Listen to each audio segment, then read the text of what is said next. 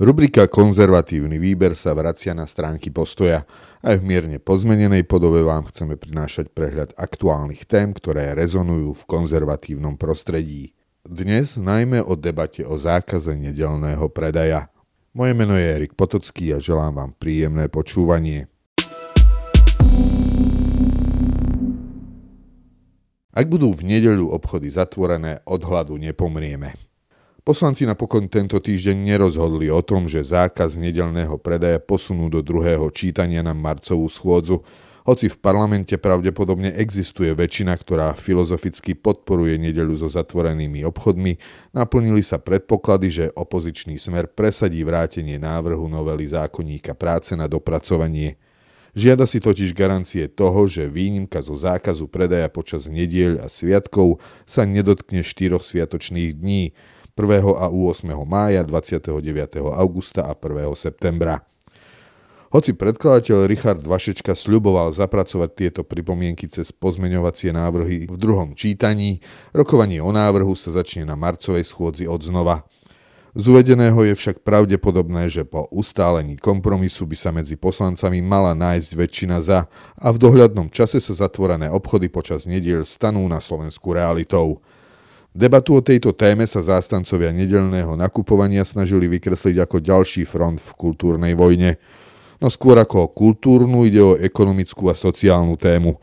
Svedčí o tom aj to, že nie len väčšina zákazníkov či zamestnancov, ale aj väčšia časť obchodníkov obmedzenie nedelného predaja buď priamo podporuje, alebo voči nemu nemá žiadne výhrady.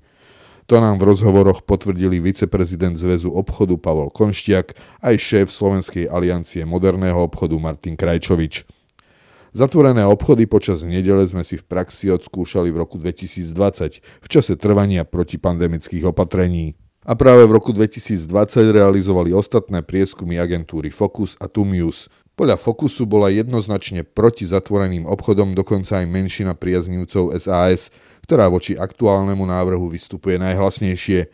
Kontraprieskum s opačným výsledkom realizoval inštitút INES, ktorý sa však respondentov nepýtal, či by im prekážali zavreté obchody v nedeľu, ale či by malo byť dovolené v nedeľu v malom obchode pracovať. Odporcom zatvorených obchodov však tentoraz chýba argumentačná formulka o pomeroch na vyspelom západe, ktorá na časť populácie zvykne fungovať ako čarovné zaklínadlo pre súhlas s čímkoľvek. Viacero týchto štátov totiž má rôznym spôsobom upravený zákaz nedelného predaja a nemeckým modelom s výnimkovými nedeľami pred začiatkom školského roka a počas adventu sa inšpirovali aj predkladatelia aktuálneho návrhu u nás. O čom sa diskutovať dá sú ekonomické argumenty. Na jednej strane sa tržby obchodníkov zrejme výrazne neznížia, len sa rozložia do 6 dní na miesto 7, keďže spotreba potravín sa príliš nezmení. Pre obchodníkov ide takisto o výhodu v tom, že sa im znížia náklady na príplatky pre zamestnancov a časť ľudí tak príde o možnosť nedelného privyrobenia si, či už ide o stálych zamestnancov alebo brigádnikov. To, čo sa však výrazne nezmení, sú náklady na energie, čo si síce ušetria na osvetlení a prevádzke pokladníc, no najväčším spotrebiteľom sú mrazničky a chladničky a tie pobežia aj v nedeľu rovnako ako teraz musia byť zapnuté aj v noci. Úplne mimo je však argument, že počas nediel pracujú ľudia aj v iných sektoroch. Zdravotníci, hasiči či policajti totiž pracujú 24 hodín denne a na základe takejto argumentácie by potom bolo najsprávnejšie, aby boli obchody otvorené non-stop. Takýto režim sme tu už pri tých najväčších prevádzkach mali na prelome 90. a 0. rokov. Neosvedčil sa a opustili ho sami obchodníci. Navyše nepretržitá prevádzka aj v nedelu nemocníc, bezpečnosti záchranárov, ale povedzme aj elektrárni a podobne je nevyhnutná na základné fungovanie spoločnosti, čo v prípade predajní potravín neplatí a v prípade služieb ako sú reštaurácia a hotely sú víkendy najvýnosnejšou časťou týždňa. No a potom tu máme kultúrny rozmer celého opatrenia. Pre kresťanov je 7. deň nedeľa posvetným dňom – No aj vyššie spomenuté prieskumy Focusu a Tumius ukázali, že religiozita len mierne zvýšila súhlas respondentov so zákazom nedelného predaja. Súhlasila s ním aj väčšina sekulárne založených ľudí. Každý totiž potrebuje nielen odpočinok od práce, ale aj prerušenie každodenného zhonu, deň, ktorý je iný ako ostatné, voľnejší, pomalší. Nielen na oddych tela, ale i ducha. A ten potrebuje rovnako konzervatívec ako liberál, veriaci i neveriaci.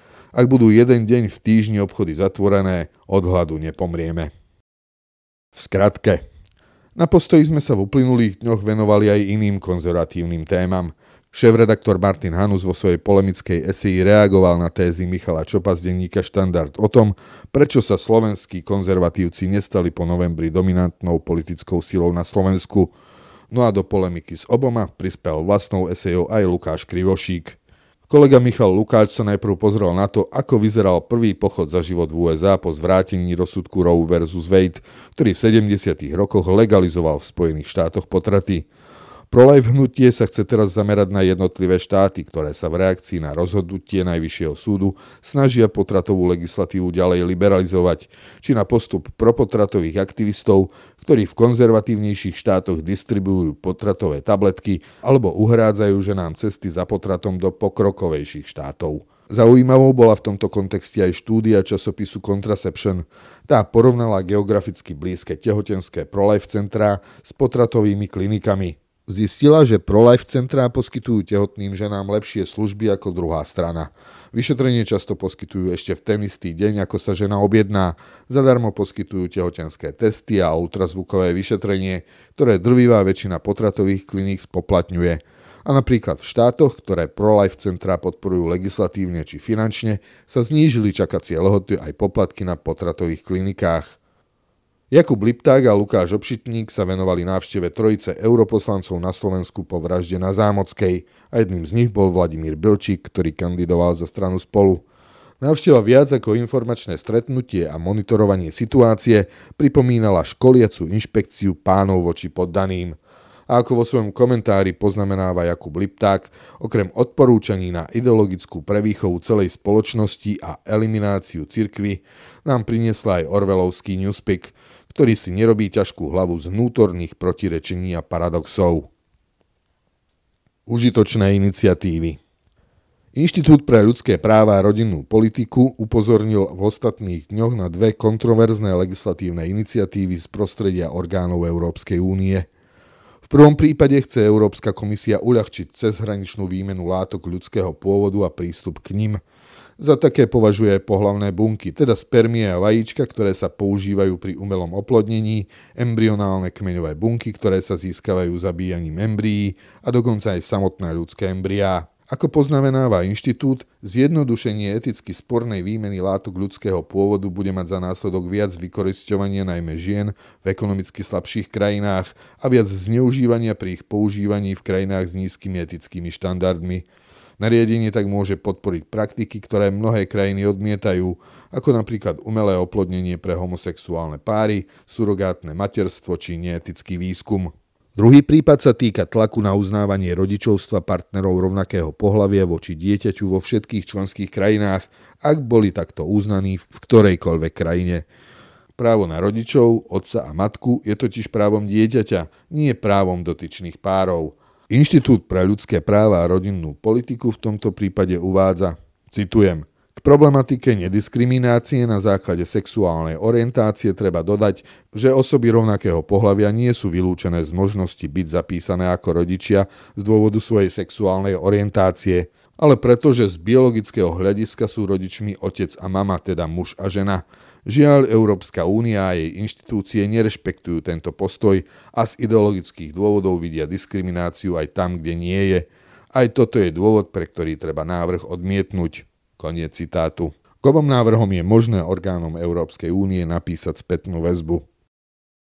Citát. Škola nemá právo vstupovať do intimity detí a viesť ich k tomu, že si môžu svoju sexuálnu orientáciu vybrať, a to tak, že ich k tomu priamo vedie. Dieťa má mať v škole bezpečie a rodič záruku, že nikto neprekračuje čiaru intimity a identity jeho dieťaťa. Deti potrebujú pochopiť, že všetci máme rovnakú dôstojnosť a hoci môžeme mať rôzne životné štýly, nemôžeme nikoho odsudzovať, ale ani propagovať. Povedal minister školstva Jan Horecký v rozhovore pre postoj o tom, prečo zasiahol voči propagácii homosexuality vo vzdelávacom procese. No a absurdita na záver – Organizátor súťaže Miss Slovensko sa rozhodol, že fyzická krása už nebude primárnym kritériom na výber finalistiek tejto show. To znie na prvé počutie ako celkom dobrá správa, keďže zo žien nerobí kusy mesa či vešiaky na predvádzanie módy. Estetickú a textilnú módu však mení na módu politickú. V zápetí sa totiž dozvedáme, že hlavným kritériom sa stáva politická a spoločenská angažovanosť v módnych témach, napríklad LGBT aktivizmu.